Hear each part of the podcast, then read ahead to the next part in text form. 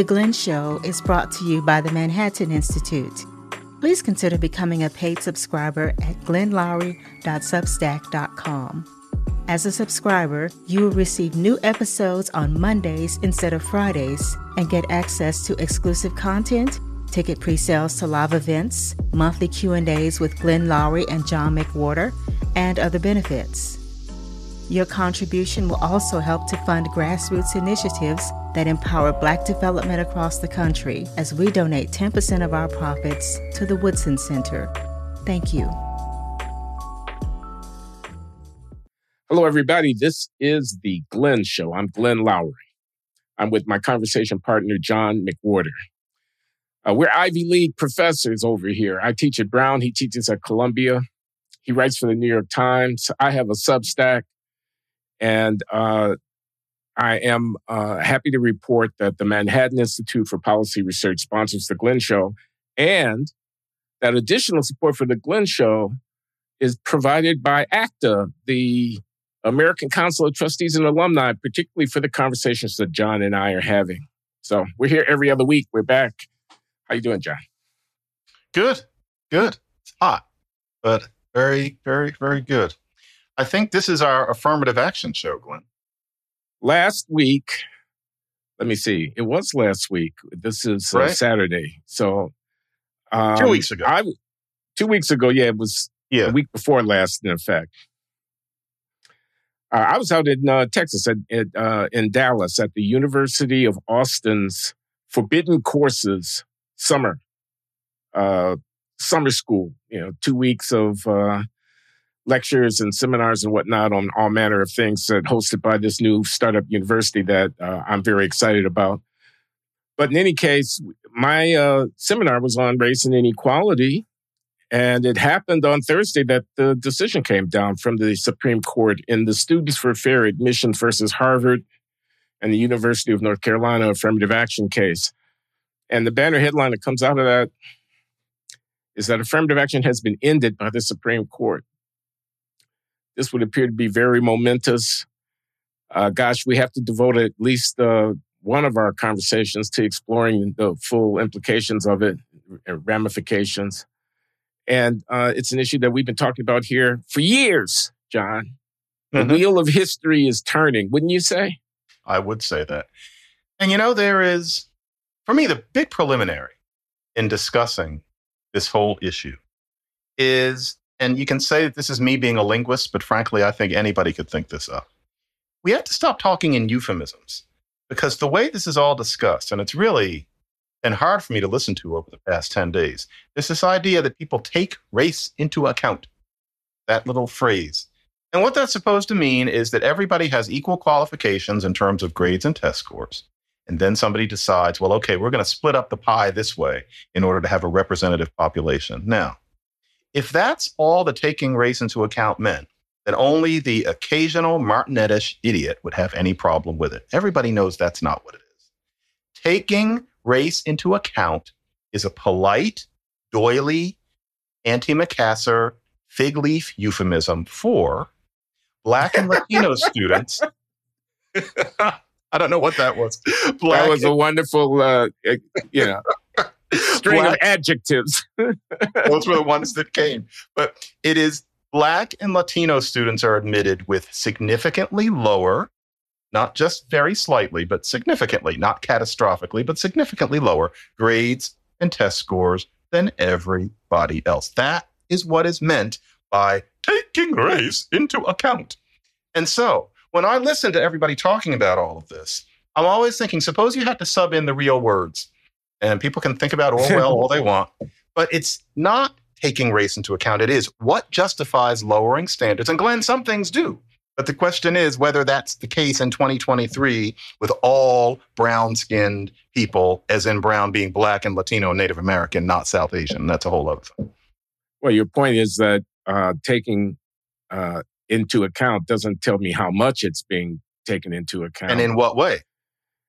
And that that and therein lies the whole ball game. I mean, for example, people talk about uh, legacies. They say no more. You know, you got a legacy affirmative action. Why not racial affirmative action? And I'm not here defending or attacking legacies. I'm just pointing out that unobserved in that uh, conversation is well, what extent is the differences between the marginal legacy admit and the marginal reject? Is it 50 points, 75 points versus 200 points, 300 points, uh, which is what you're seeing on the racial uh, comparison? And that's a not small fact. That's a, that's a significant fact. But I'm just in awe of the, you know, we had uh, the uh, Bakke case. Uh, this is 1978. This is Justice Powell's controlling opinion. This is the establishment of an exception to the uh, colorblind implications of the 14th Amendment and the Civil Rights Act of 1964, allowing for racial discrimination in the service of the compelling interest of pedagogic interest under the free speech and uh, entitlements of the universities to have their orchestration of the mission of education diverse, diverse in terms of uh, racial identity. And that had been, uh, and it reaffirmed in 2003 in the Grutter uh, University of Michigan uh, uh, case where uh, Sandra Day O'Connor observes 25 years from now, I hope we wouldn't be in this business and so on and so forth. I won't rehearse the whole thing. I'm just saying. We're, we're 50 years down the line here in this fiercely contested thing. And when you read the opinions of Justice Roberts, the concurrence of Justice Thomas, the dissent of Justice Sotomayor, the concurring dissent of Justice Jackson, when you read these opinions, you, you know, foundational issues are being engaged. I mean, uh, did the framers of the 14th Amendment genuinely intend to impose a colorblind constraint on state action for which the exception of affirmative action is no longer justified? That, and that's what the court ruled. And uh, I'm wondering how you, you were telling me, I'm sorry going so long, John, that you were uh, debating this uh, question at the Munk Debates uh, Forum. And, and I wonder how smart legal minds uh, on the um, pro affirmative action side of this case are parsing it and, and what they're doing uh, with, you know, these very strongly worded statements coming from the conservative majority about the, the inappropriateness of a social agenda of race egalitarianism overriding the entitlement of people not to be discriminated against because of their race. Yeah. I think the going idea is that there are times when that kind of color blindness is to be suspended in acknowledgement of the profound stain of injustice that's been enacted, especially upon Black people in the United States. And from, for example, a, a, Munk debate that I did. I think I'll, it was with Randall Kennedy, the, the Harvard law professor, black Harvard law professor. Our friend, our friend Randall Kennedy. respect very much. The idea was that even being a middle class or an affluent black person today means that you suffer certain disadvantages, certainly not in the way that you would have 50 years ago, but they're still there. And that those disadvantages that you suffer in terms of attitudes that might be held against you, overtly or not overtly, in terms of the fact that you might be middle class in terms of income, but you don't have the accumulated wealth, in terms of the fact that you may be middle class, but technically in your neighborhood, there are a certain number of bad apples, et cetera, that there might not be in the white neighborhood in the TV show Stranger Things. That sort of thing. So the idea is that being middle class and black or affluent and black still is enough of a disadvantage that standards should be changed. And Randy was fine with the idea that we talk about what it actually is. He said that we're not at the point where standards don't need to be changed. I, quite honestly, just disagree. I, th- I think that standards need to be changed under conditions starker than those, especially given the endless dissonance that racial preferences, as in lowering standards, will always create, especially after 1965 and the Immigration Act. It's no longer a matter of this Manichaean opposition between white people and black people. Since 1965, so many people have come from Asia. So many people have come from Africa. So many people have come from the Caribbean, but especially the Asian case at this point, that we need a whole new calculus because to dismiss all of these Asian American parents and their children as naive or racists for not liking that their best might not even get them into Harvard, whereas a black or a Latino person doing very good definitely gets into Harvard. It's reasonable to have a problem with that on the basis of what goes on with your own kid. And those kinds of lawsuits, that kind of dissonance was never going to stop. Yeah. Um, I, I have a lot of thoughts about this. Uh, so I, am thinking of the stereotyping point. As I recall, uh, ju- the structured Justice Roberts uh, opinion, where he finds against uh, Harvard and the University of North Carolina, uh, and finds that racial affirmative action as practiced there violates the Equal Protection Clause of the 14th Amendment of the U.S. Constitution. This cannot be overemphasized. This is very important. The structure of the argument there is it's being undertaken on behalf of objectives that are virtually immeasurable and unverifiable. You tell me diversity promotes the pedagogic mission of the university, but you can't really show me how. You make various assertions about university preparing a diverse leadership for the future of the country, but the links between what you're doing at the admissions office and the achievement of those goals is tenuous. Uh, it's, it's hard to see. So, how can this be narrowly tailored to meet a compelling interest when it's uh, virtually impossible for judicial review to ascertain whether or not those objectives are being met? You know, this kind of thing. Uh, I thought that was, you know, a, a, a very sort of central point. Uh, he says the court's only allowing affirmative action if it's uh, use of race uh, in uh, this kind of decision. If it's not used as a negative against any racial group. And how can you say it's not being used as a negative against Asians? Admissions is a zero sum activity. If you let in some on a special dispensation, there are others who are not going to be let in in virtue of that special dispensation. And manifestly, that's the case of Asians. He actually has a table, in his opinion, that's taken right out of Peter R. C. Arcidiacono's brief, which stratifies the different levels of academic qualification and compares the admissions rates across the racial groups. And it's absolutely devastating. So Asians are being discriminated against. And this is ironic, right? That this is a non white group that are alleging injury on behalf of a program that is supposed to be undertaken to benefit non whites. And you have to now parse. You have to parse between an African American from a family with two college graduates and professional lives living in a leafy suburb somewhere who happens to be African American and an Asian American applicant from a possibly a two bedroom apartment somewhere in a in a tenement that's uh, scraping out a, a, bare living, but the kid has somehow managed to ace the test. And to use the blackness and Asianness as the defining characteristics of those two people in my hypothetical, and and argue in favor of the one of, of, over the other based on the blackness or the Asianness of them is stereotyping. It's not any longer an individual assessment is taking people as if they were avatars of some abstract category and then chopping their rights up based upon that.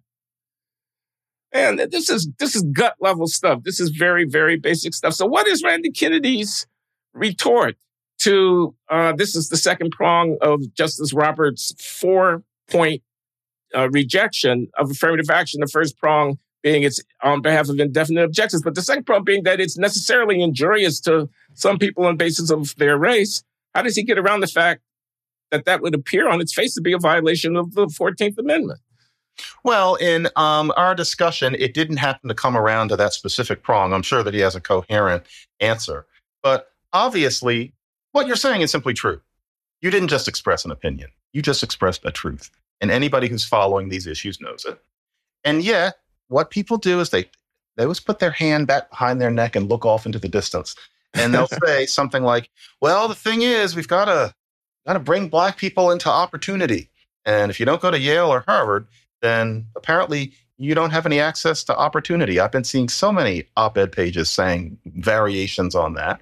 And it comes down to something very simple, which the person going like this knows very well. There are so many schools. Let's go to SUNY Purchase.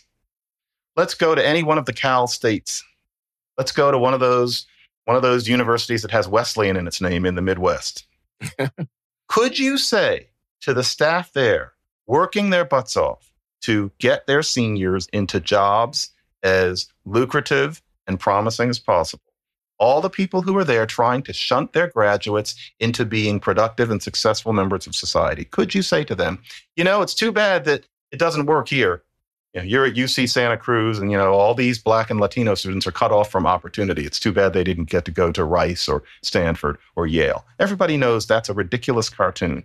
Is it really true? And folks, for the comment section, yes, Arcidiacono et al. have been answered by the economist Zachary Bleemer. And Zachary Bleemer's work has gotten around as if it kind of deep six to Arcidiacono. No, folks, and I'm sorry, we don't have time to read everything. I certainly don't. But read Bleemer, read both of his papers. There, there's a second one. It doesn't do anything different than the first one, in that the fact is this the takeaway is this after you look at all the, the tables. Did Prop 209, which ended racial preferences in California in the late 90s, lower the income of Black and Latino people who are now, believe it or I can't believe it's been this long, they're now grown ups married with children. Did it lower their incomes? Latinos, yes, somewhat. Although, of course, a little something called 2008 might have had something to do with it. But Black incomes were not lowered. The media wasn't interested in that. Prop 209, if you have any way of drawing some sort of link between Prop 209 and people's earnings 30 years later. I'm not sure I quite understood that. And I'm not sure it's because I'm not an economist. But if you do, then frankly, black people stayed the same. So put your hand behind your neck and do that thing where you look over my shoulder. Those are the facts. And so what all I of just this got to is, say this. As, as the economist in our bunch, I'm very impressed, John. I'm very impressed. You're down in the weeds, man. Bleemer is, uh, as I understand it, a graduate student of David Card's at Berkeley and he's done this study of the impact of Proposition 209. It's a carefully econometric investigation, and it's being held up as a defense of uh, affirmative action. And but but John is on top of it. He says he's got two papers, not just one. Card, by the way, was the expert witness for Harvard in the litigation, who was the opposite number to Peter Arcidiacono in that whole uh, in that whole uh, contestation. But yeah, uh, the the paper has been oversold. This is Bleemer's uh, work has has been oversold by, by some of the defendants. Glenn, I didn't. but I like quick, it. quick interruption. I didn't know he was Yeah. a grad student. I, I didn't know that he was that young, and so now I'm feeling like I was talking too high and mighty. But frankly, it, it was oversold as making that point. Yeah, go ahead. I'm sure he's an assistant professor somewhere by now, and that this project has been going on for years, and it developed out of his uh, out of his dissertation, this kind of thing. But um, I want to come back to this point about how going to uh, State University of New York and purchase, if that's the uh, campus that you were referring to, is not exactly a death sentence. yes. versus to going to Cornell or something like that. It's not it's not exactly the end of the world. No. And the elitism, and and this comes through, and Justice Thomas does allow himself a little bit of uh, bitterness and, and a kind of sarcasm in, in some quarters of his report. I mean, for example, this is an aside to my main point about elitism, but I'll just say this. Thomas goes out of his way to point out that Harvard discriminated against Jews back in the day, and that the University of North Carolina, the other defendant in this case, was an openly segregationist campus until, you know, the Jim Crow era got brought down. And he says, these are discriminators. Why should we trust them? They're, they're basically, they're asking to trust us. They're saying, look, we got this. We're creating a cadre of American leaders and we're going to make it diverse and everything's going to be fine. Trust us. And, it's, and Thomas is saying like, why should we trust them? this court has a long history of not trusting discriminators. I think he cites a bunch of cases all down the line, man. I mean, Tom, yeah, I- people are Mhm. People are going to get mad at Clarence Thomas. It, I'm just going to say this. Y'all can get mad at me if you want to. I found his opinion to be magisterial. Uh, I found the depth that he went into in expositing the uh, the uh, legislative history of the 14th Amendment was comprehensive, and you know it was historian like in terms of the level of detail and completeness. And the argument that what the framers intended was at, that it be a non-discrimination not an equalizing mandate, a mandate that restricts the state from using race to discriminating people, not an instrument to r- mitigate and rectify the consequences of historical exigency. I, I, I found that argument to be quite compelling. But on this elitism, uh, on this elitism thing, it- people don't see the irony in this. Affirmative action is actually parasitic on inequality. In, in other words, it says in order to get a good job, you have to go to Harvard or Berkeley. uh, or Rice or or some place which is a very exclusive place that has 30,000 applications for 2,000 seats. In, in, in, order to really make it in America, they, they pat themselves on the back. We're creating the elite. They presuppose that their portal is the only portal that you can pass through to get into the, to the, to the elite. Now, and then they say, but therefore we have to be racially diverse, but we're also very, very specialized and selective and elite. And hence, the only way to do that, given the fact that there are racial disparities in the distribution of performance, is to use different standards by race. That is to say, to violate the 14th Amendment. Now, they don't have to be so elite, or perhaps I should say, we don't have to be so elite. The, the idea that a black student who couldn't get into a ultra selective university and has to settle for a, a lower ranked university has been deprived of an opportunity presupposes, I mean, everybody at the lower ranked university on that argument is being deprived of an opportunity, not just the black student. Did you ever stop to try to justify the difference in opportunity between the one who went to the top ranked place and the one who went to the medium medium ranked place in the first place? No. And the leftists should catch on to this. No, you were too busy counting beans by race to take note of the actual structure of inequality in the society, which was not racial uh, at all. So you know, it's um, that's all true. What people are doing is reciting lines. That thing where you put your hand behind your neck and you talk about opportunity. You're training yourself not to think too hard about the truth that you just said. It's it's like um, what is it? In a partridge in a pear tree, the Christmas Carol. Um, is it four four calling birds, three French hens, two turtle doves? Right, two turtle doves, four, four calling partridge. birds. What's a calling yeah. bird? You ever thought about that? We all learned to say it. What, what's a calling bird? Who would write the lyric that way? It was actually a particular kind of bird. They were called colly birds. And it got changed to calling bird because nobody knew what a colly bird was. So you just say four calling birds. You just recite it. That's what this thing is about opportunity. You say, well, we have to create the elite as if the elite only comes from 36 schools. Everybody knows it doesn't work. And the sad thing, Glenn, is that what I see in it is a kind of racism if people aren't black, or if people are black, a certain sense that our identity is something separate from that of whiteness, and that therefore there are certain things that we should not be expected to do. I think what people really think is that middle class black kids should not be expected to perform at that level, that it's immoral to look at that brown face and yeah. say, you have to do as well as that Jewish kid from Scarsdale, as that Chinese American kid from Scarsdale, and that South Asian kid from Queens. You have to do as well as them. The past is the past. The present isn't perfect. But you, if you did not grow up disadvantaged, you have to do as well as everybody else. And I can tell that a certain kind of white person, roughly the kind who reads the New York Times and, and listens to NPR, is very uncomfortable espousing that. Like when people talk to me about what I'm thinking, what I hear often is, yeah, I get it. But there are certain things I disagree with. And what they disagree with is they can't imagine looking that middle class black kid in the eye and saying, okay, affirmative action is over for you. And they're especially uncomfortable with the fact that, yes, at first, the numbers of us would go down as they did at the UC schools and then went back up. But yes, there were some times when there weren't as many black kids on campus. I was there for the last 10 minutes of that when I taught at UC Berkeley. And you know, none of those kids wound up dead. None of those kids wound up in jail. They went to UC Santa Cruz and UC San Diego and by and large did very well.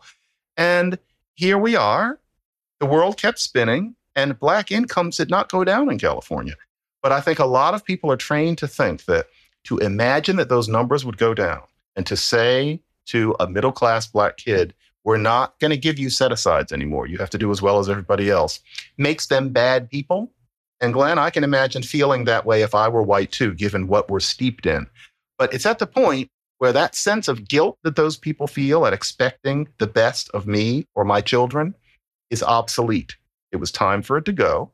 And this decision is going to make it harder to work on the basis of that unintentional essentialism that I think is part of this whole thing.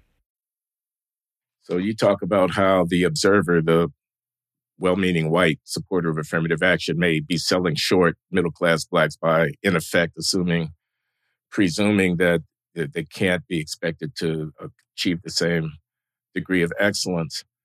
And what I'm thinking about is the other side of that equation. What about the middle class? What about black middle class society itself? Suburban Atlanta, suburban Houston, suburban uh, Chicago, Philadelphia. Uh, the children of all the people, some of whom are beneficiaries themselves of affirmative action in a time past, who have penetrated into the upper middle and upper echelons of American society, of the economy, corporate sector, of the entertainment sector, and, and, on, and on and on. What about them? Does affirmative action, the need for it, the wailing and moaning about how the numbers will go down, implicitly indict them for not living up to the potential of their middle classedness? Does it expose their failure?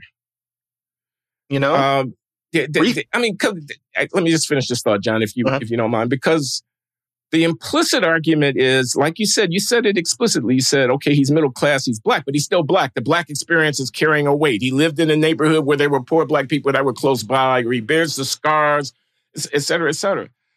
And excuse me for daring to notice that this sounds awful lot like belly aching in an excuse. You know, uh, an excuse for the failure in the face of a challenge to produce the cadres from our most uh, well endowed and fortunate number to actually perform.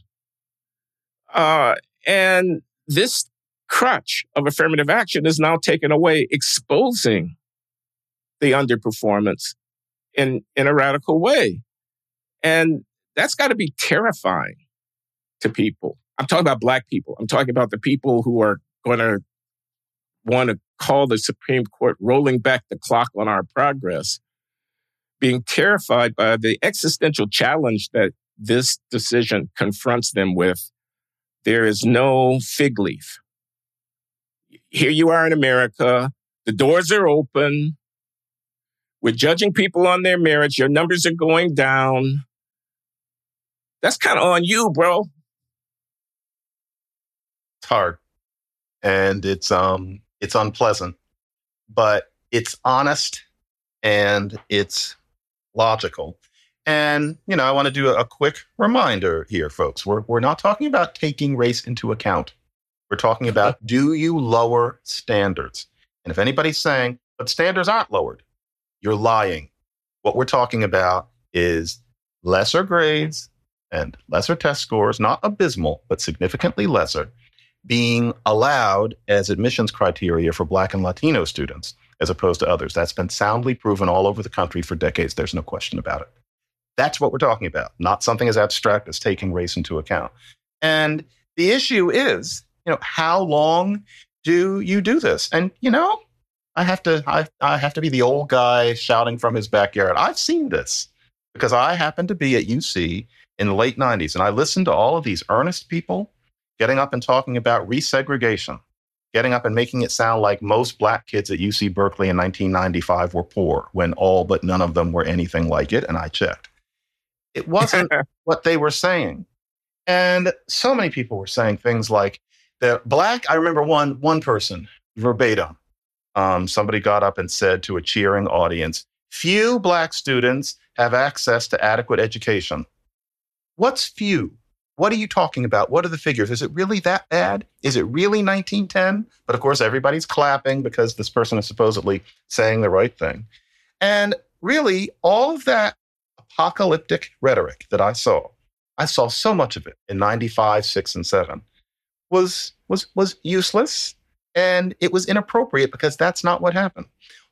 Laced all throughout all of this soapbox rhetoric was an implication that UC Berkeley itself was a racist institution that was on some level, in some way, somewhere within the warp and woof, the suits were in favor of excluding black people. The idea was that UC made needed to make black people feel welcome, as in admit black people with lower test scores and grades than others. That's what the welcome euphemism means. And it didn't happen.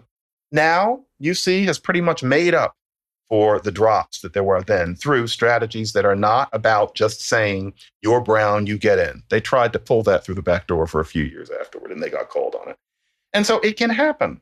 And so if UC did it, then why in the world are we talking now as if this decision is going to take us back to 1960 when college campuses in the United States are probably the least racist in any sense spaces on the planet Earth in the history of Homo sapiens, which extends 300,000 years back.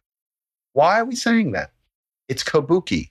Everybody is doing a kind of performance, and it's time for it to stop. It's really important to get life insurance. If you have a family like I do, you know how much your loved ones depend upon you. In a worst case scenario, you wouldn't want to have to worry about them having enough money. A good life insurance plan can give you peace of mind that if something were to happen to you, your family will have a safety net to cover mortgage payments and college costs and other expenses so that they can get back on their feet and focus on what's most important. Perhaps you already have coverage through work. You should know that employer sponsored life insurance may not offer enough protection for your family, and it won't follow you if you leave your job. I can tell you from personal experience as a man in his 70s who remarried after his former wife passed away to a younger woman that it's super satisfying to check life insurance off of my to do list. And getting covered can be even more satisfying when you use Policy Genius. Policy Genius was built to modernize the life insurance industry. Their technology makes it easy to compare life insurance quotes from America's top insurers in just a few clicks to find your lowest price. With Policy Genius, you can find life insurance policies that start at just $25 a month for as much as a million dollars of coverage. Some options offer coverage in as little as a week and avoid unnecessary medical exams. Policy Genius has licensed agents who can help you find the best fit for your needs. They work for you, not the insurance companies. That means they don't have an incentive to recommend one insurer over another, so you can trust their guidance. Policy Genius is for parents, for caregivers, and anyone else who has people who depend upon them. They simplify the process of getting life insurance so that you can protect the people you love. There are no added fees, and your personal details are private. No wonder they have thousands of five star reviews on Google and Trustpilot. Your loved ones deserve a financial safety net. You deserve a smarter way to find and buy it head to policygenius.com or click the link in the description to get your free life insurance quotes and to see how much you could save. That's policygenius.com.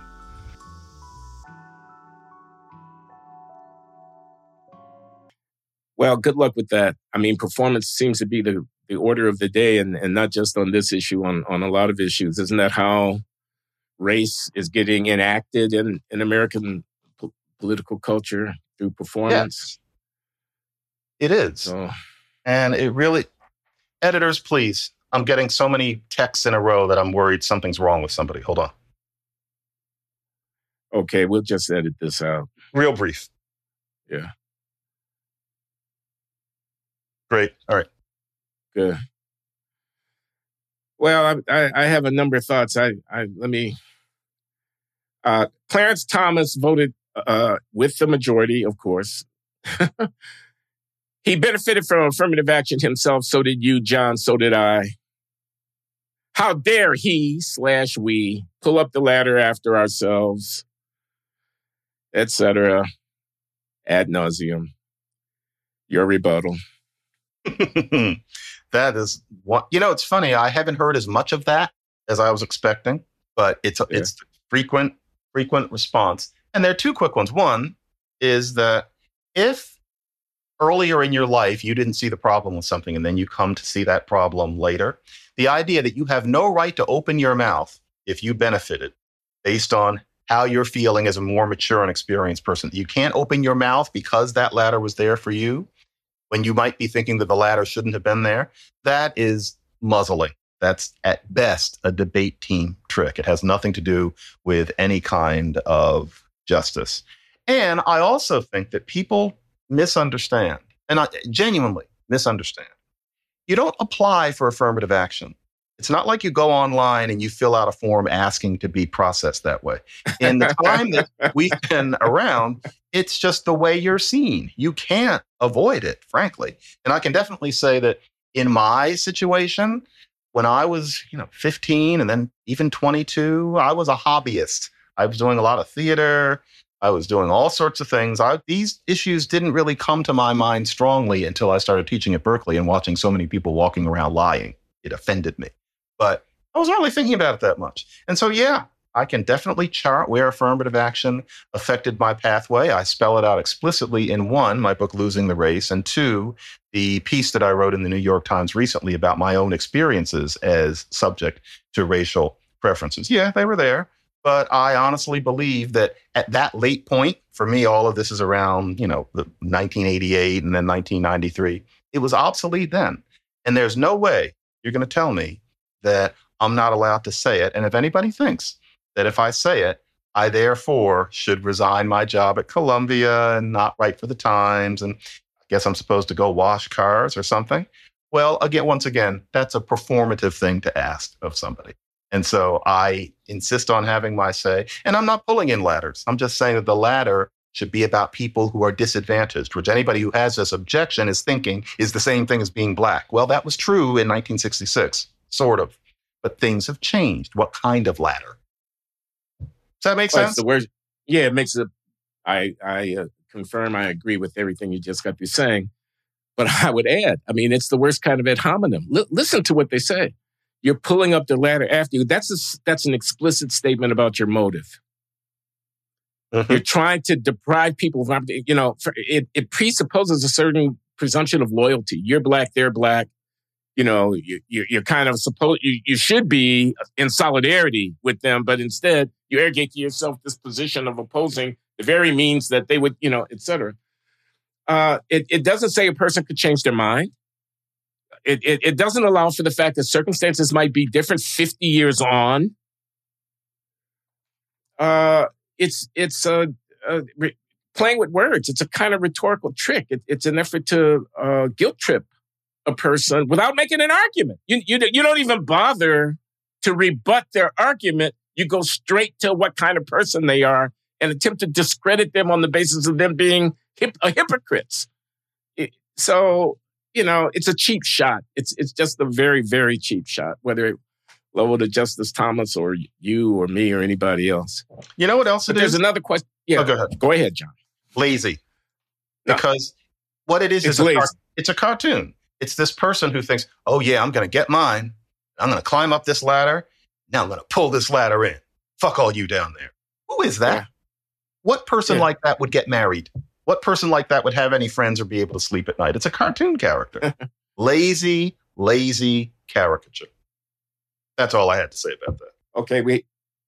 I want to. I want to give some attention to the dissent, uh, the dissenting opinions, and simply say that a bottom line on it. You can embellish this if you like, John. Is it's not a colorblind society. You just are held for color blindness. That's completely disconnected from reality. It's not a colorblind society. Race is still very significant in determining life chances in this country. So, how dare you? Uh, uh, what does uh, Justice Jackson say? It's a let them eat cake mentality. Uh, you know, uh, you you you discern this abstract idea in the 14th Amendment of colorblindness. And then you overlay that to, I don't know if this is what Randy said in the Munk debate with you. I can imagine him possibly saying something like this. Then you uh, overlay overlay that against the uh, actual social circumstance in which race is in, insinuated into every nook and cranny of, of, of social life, determining opportunities for people. And you declare the Constitution colorblind. What's up with that? And you know, the answer to that is yes, race determines outcomes. But the question is do you lower grades and test scores, Judge Jackson? with all due respect, and she is good. She's she's doing her job in a way that Amy Coney Barrett, I hear, is not doing as much or as well. But I haven't heard that. Do okay. you do you lower grades and test scores, not just take race into account? Do you do that when your applicant is somebody who has been affected much less by that kind of racist inequity than many other Black people have? Do you treat all Black people the same way in that regard because of the remnants, or even you don't want to call it remnants, the indications of racist inequity in society? That's a genuine question. And so, yes, race does still determine things. And so that might mean that you give more support, including changing standards, to disadvantaged Black people. Let me phrase that very precisely. Of the people who you give affirmative action to based on disadvantage, maybe proportionately more of them will be Black than one might expect in terms of our representation in the population. That's fine. That takes race into account. But to take one of the Cosby kids, so to speak, I guess we're not supposed to use that example anymore because of Cosby's All right. adventures, but Kids everybody didn't knows do anything. whatever what he did. But yeah, the, the TV show. And so we're supposed to give affirmative action to those kids. All of those kids on the show, for those of you who are old enough to remember, all of them going to college, none of them were assessed on their merits. All of them, despite you know that house they grew up in in Brooklyn Heights, et cetera, all of them were assessed in very considerable part on the fact that their brown faces would add to the diversity tableau of the schools that they went to. If we're going to think about how this sort of thing was really going in the in the high 80s and 90s. And so no, saying that racism still exists and that societal racism as they call it exists is not a self-standing argument for changing standards for all black and latino faces. And I think on some level if you were going to have a conversation with Justice Jackson, she'd understand that but what interests me is that people of her mind wouldn't put it on paper. They seem to think that it's somehow irrelevant, as if there are only three middle class black kids. But surely, for example, she knows that's not true. I'm perplexed by that, just perplexed. I have a slightly different take, not disagreeing with you, but just wanting to put the emphasis in a different place, which is there's a non sequitur involved. You say society is not colorblind. Okay, well, that's pretty clear. That's self evident, and no one has claimed to the contrary. What we're talking about is the Constitution, not about society. We're talking about the United States Constitution. The Constitution is the compact under which we govern ourselves, it's the law. Now, the society is dynamic. It's not a colorblind society. It's also not a static society. To wit, as you have emphasized, 1965 immigration liberalization, tens of millions of non European uh, foreign born persons coming and making their lives here and their children, uh, they're now a very significant part of the, of the social landscape. The law is the compact under which we're all going to be governed. So the claim that the Constitution is colorblind, that is to say that you know, on its interpretation, the one that we're offering, the ones who are, when I say we, the ones who are uh, with the majority in this case, uh, is a claim about how we're going to interpret the framing documents of the country, not a claim about social outcomes. And there is a burden that hasn't been borne by, uh, with respect, Justice Jackson uh, and Justice Sotomayor, which is a demonstration of the necessity of altering the the uh, governing framework under which we in a multiracial society is supposed to live on behalf of putative or alleged uh, equalizing social effects. I mean, uh, they didn't bear that burden at all, as far as I could see. I, I saw very little talk about why the Constitution's uh, interpretation that was being offered by the majority was erroneous. Very little citation. I'm not a lawyer, I'll, I'll say that, but I did read these opinions carefully of the case law and the uh, ruling uh, constitutional precedents on behalf of that position. Because in fact, in Bakke, Justice Powell's controlling opinion explicitly rejects the sociological, you had historical discrimination and therefore you need to do this in order to make up for and to rectify. He rejected that. That's how you get to diversity. They considered and rejected the uh, constitutional interpretation that would seem to be implied by uh, the dissents. So that. Yep. I mean, that was frayed as early as 78. Yeah. And that's where you get the diversity argument, which has always been utterly hopeless in terms of anything that actually makes sense from A to B, including that diverse kids don't like their diverseness being called upon in classrooms. You read one op ed after another with that. I have heard countless diverse kids say it, and I felt it. You don't want to have to have the whole class looking at you when slavery comes up or the police come up. And if kids don't want to represent their diverseness in class, and the whole idea that diverseness is key to an education falls apart about 70% right there, then there are a whole lot of other studies of it. All of this has always been um, a house of cards. And the minute you threaten any of those bottom cards, you're told that you are in bed with the people who supported Plessy versus Ferguson. And that simply isn't true. And there's one thing I want to add to all of this. Um, do a quick parable. I remember when I was at Stanford and I was um, I was TAing a class, and there was a white student. And there was a, a paper that was assigned at the end of the class where you were supposed to do a kind of analysis. You were supposed to address an issue. Nothing rocket science, but you were supposed to address an issue. I'm not going to be specific about the class or anything else because just maybe this person would see themselves depicted and they don't deserve it. But it was a class where there was an essay at the end.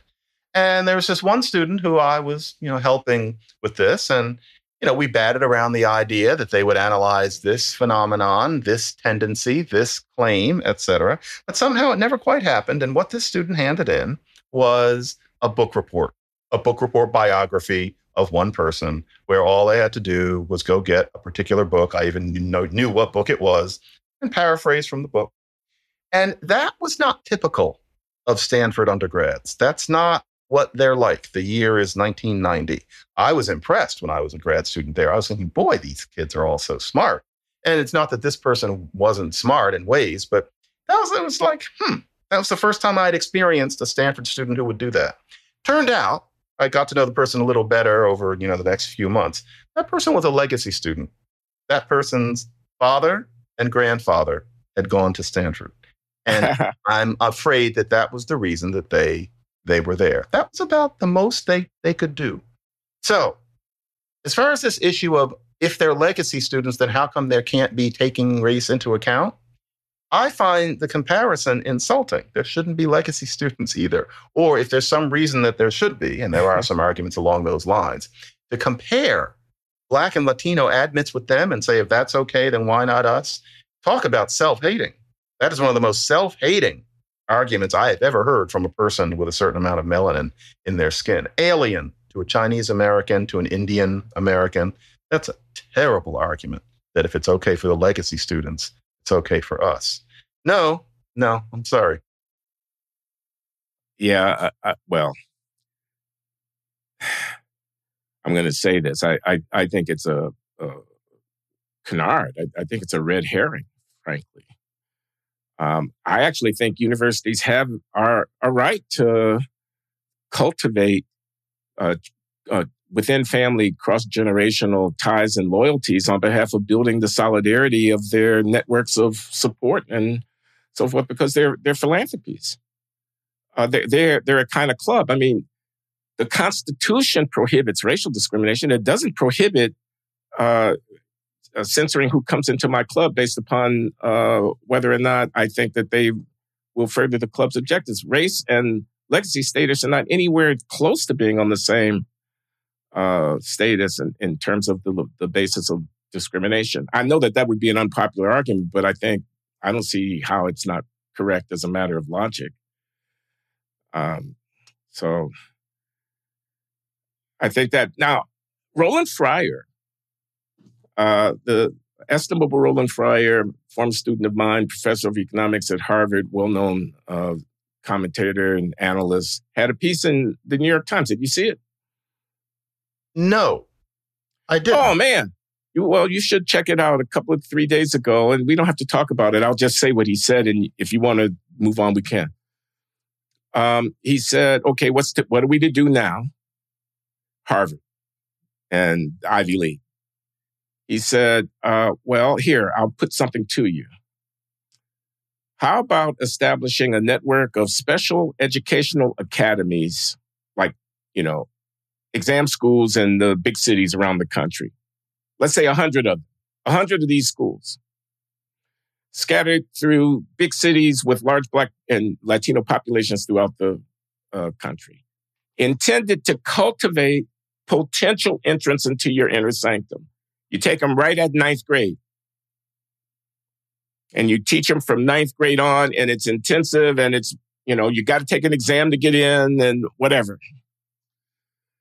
Funded out of the endowments of these institutions, and he calculates, he does a back of the envelope calculation. He says the collective endowment of the Ivies is like $80 billion. And, you know, he does a per student cost, and he turns out that it's a trivial sum within the framework of their total resources that they could be able to do this.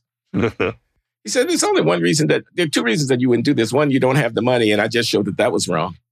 But the other one is you don't actually believe that there are kids out there that can uh, meet your standards. But I know you wouldn't want to admit to that in public. So let me embarrass you by hmm. saying, I dare you. I dare you to do this. I've got to read that. I, yeah, yeah, I thought that that was just wonderful. I, I thought it was wonderful. He says, don't lower your standards. Bet on these kids. Bet your money, put your money where your mouth is. I think that phrase is actually in the article. Put your money where your mouth is. Stop putting your hand behind your neck and looking over a Roland's shoulder. Exactly. Exactly. He cites his own research to show that the, the Harlem Children's Zone charter school uh, uh, efficacy uh, had been demonstrated to you know a certain degree in terms of his quantitative estimates, and he has his research in Houston where he's also done some education reform experiments showing that adopting a relatively sensible longer school day, longer school year, uh, intensive tutoring, high expectations, uh, strict quality governance over teachers and principals can be shown to practically close the racial achievement gap in a couple of years based on data that he's analyzed. This kind of thing. So he's not talking through his hat. He, he's he's saying we know how to do this. And here's the unspoken thing that the first thing I thought, I, I wondered what Randi Weingarten, uh, who, who runs the uh, teachers union out there, uh, uh, or the National Education Association, I think she's the American Federation of Teachers, the National Education Association would say about it because he's daring Harvard, Princeton, Dartmouth, Brown, Cornell, Yale, to start dozens of, in effect, high end, elite focused charter schools right in the middle of Philadelphia. Right, right in the middle of the Bronx. You know, on the south side of Chicago. And you know what the teachers' unions would do? They'd, they'd scream bloody murder. Elitism, cream skimming, so forth and so on. So the main obstacle is not just the recalcitrance of the Ivies to Roland's uh, somewhat tongue in cheek, but I, I, think, you know, it's a serious idea. You know uh, what I uh, want to know is, you know, all those those selective college administrators who were writing op-eds and reading op-eds, why is it that they would find Roland's piece there less interesting?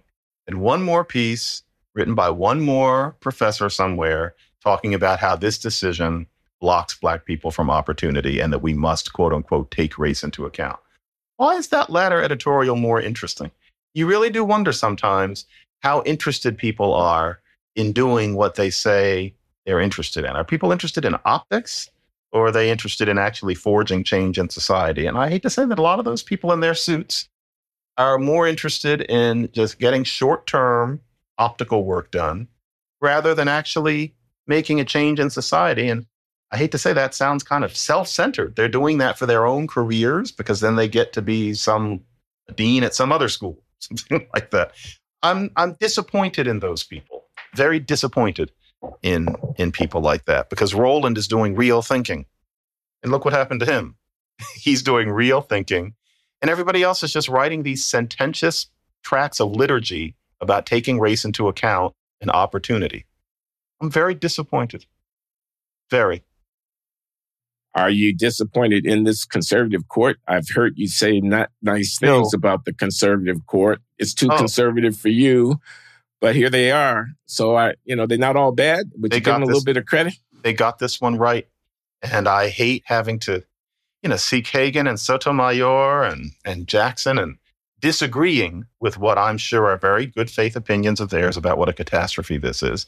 And far be it from me to question anything that people who are operating on that mental level do, but I can't help but see that all three of those people are not looking outside of the box. There are certain ways of thinking that they're very conditioned to embracing for various reasons. It's interesting what all three of them are in terms of demographics. I don't think they're seeing these issues fully. What a who am I'm going to take that back. I think they're not looking out of the box because this issue is so powerful, so controversial, and often so personal. And I'm sorry, but okay. Well, another thing, Glenn, is the answer is not simply don't take race into account because we must be colorblind. You have to explain where you're coming from on that. Anybody who just says we must be colorblind as if we're talking about some 1950 textbook, no, that's too simplistic. Why, why, why must we be colorblind when we weren't doing it before? Was it always wrong not to be colorblind, etc.? I don't want to go too far with that. But the idea that this decision is wrong, I find it limited. It's limited. But that's just me. I think we're at the beginning of something, actually. I think affirmative action is one thing, but I think the larger question, I mean, the reparations debate, for example, what do you think this court, based on, and I, again, I'll say I'm not a constitutional lawyer, but I, I just don't see how you can read the opinions here in the um, Students for Fair Admissions versus Harvard and UNC cases and imagine that this court would uphold a broad based program of wealth redistribution based upon race justified by uh, the uh, history of slavery and Jim Crow segregation and redlining and all of that. I, I it just never work. No, just doesn't see. I don't know. You got to classify your citizens based on their racial identity, and then they're standing at law in terms of eligibility for the receipt of certain government sponsored payments that are funded by tax dollars. Is uh, determined by their racial identity. I, I just don't see it. I, you know. the same six people would would knock that down in a second. Um, I think reparations is going to have to be a thousand points of light because, yeah, a decision like they would never work. No, the Supremes, as currently configured, would be quite unsympathetic to that. So the wheel is turning. I mean, this is not Brown 1954. That it, it's not nearly so momentous as the uh, rejection of the Plessy versus Ferguson 1896. Separate but equal is consistent with the 14th Amendment claim that which was what Brown did. It's, this is not that. But it's up there. It's up there in that same ballpark. Uh, and uh, I don't know if it's not a foreshadowing of a broader shift in this in the nation's sensibility around these racial issues. It might be hard to see now as we live in the aftermath of Black Lives Matter in the summer of 2020 and racial reckoning and critical race theory and all of that you know, Ron DeSantis, whom I know you don't like, is in bad odor because he's, you know, don't say gay and he's trying to roll back CRT and, and whatever, whatever. But I, I just wonder, you know, the 1619 project. I mean, that, that, the, the, uh, curriculum, battles over how to tell the story about the history of the country, uh, and the, and the upper hand that the anti-racist people, the, uh, DiAngelos and Kendis of the world and others seem to have held, and that it may be that we're seeing that kind of uh, sentiment progressively wane.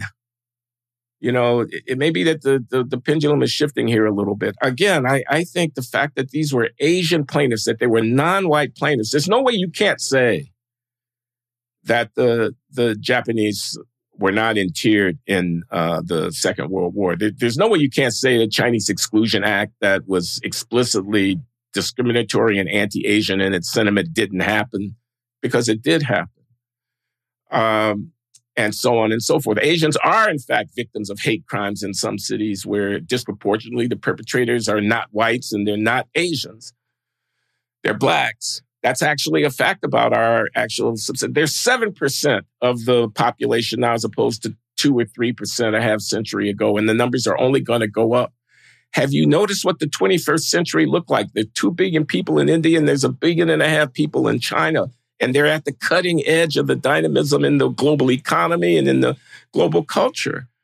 Uh, so um, this thing, which is a product of America's racial history of slavery, and which is a kind of bimodal, bipolar, black white framing, where blacks have some kind of presumptive upper hand on basis of their victimhood, is not long for this world. I hope that you're correct because I think that you know the plane kind of bumps down to the tarmac, and I think next is going to be that brown kids are taught, well, black and Latino kids are taught to emphasize their race and how their race has done them wrong in their essays. That will get a whole lot of attention in the essays.